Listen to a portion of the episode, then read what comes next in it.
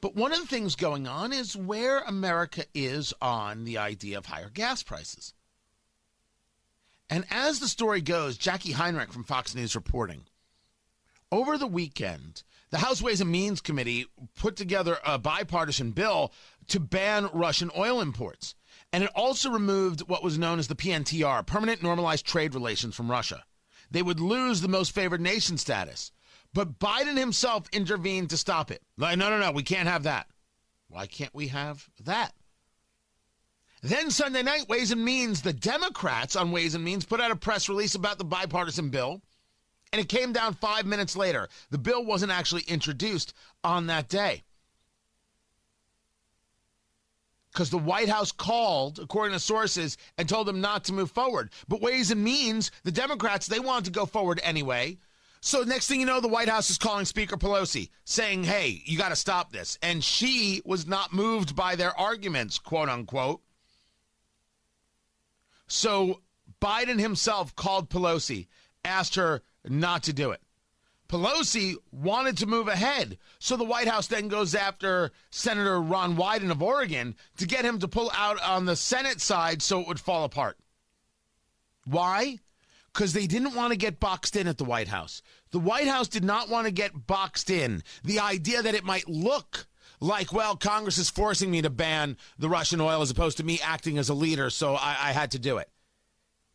He wanted the perception to be of strength. Now, the interesting part is, is that the, the left is very happy about this ban on Russian oil, not because they believe in taking on Russia in this way, but because they believe it leads them to the place of saying, see, we don't need that oil. Now that the price is so high, we can go about uh, green energy. Remember, this is the plan. You go back, we talked about this with Charles Payne of Fox Business yesterday. It was Barack Obama saying that the price of energy would have to uh, naturally or, or expectedly sp- skyrocket to make green look good by comparison. That's, of course, the issue with green energy. Not that there's any issue with green energy. It's that it doesn't work. It's not, it's not affordable. So they need to increase the cost of oil to make green look good by comparison. That, of course, is creating a false economy. And so you have leftists who are very happy with the increase in the price of oil because it allows them to push forward their green narrative.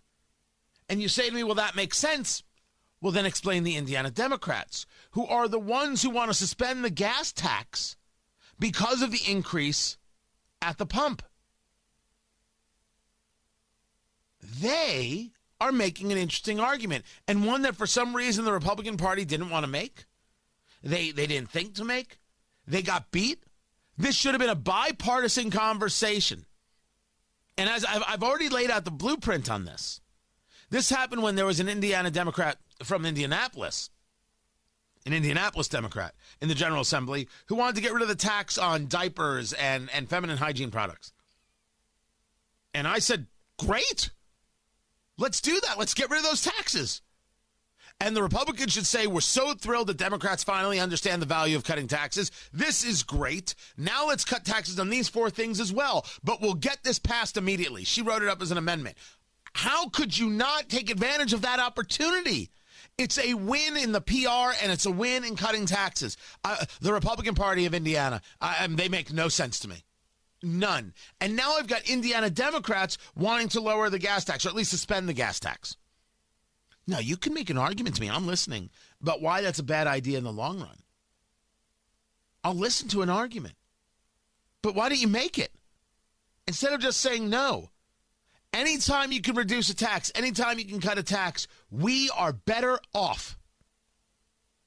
And now I've got the second time where Democrats in Indiana are discussing this, and Republicans are like, and not doing anything.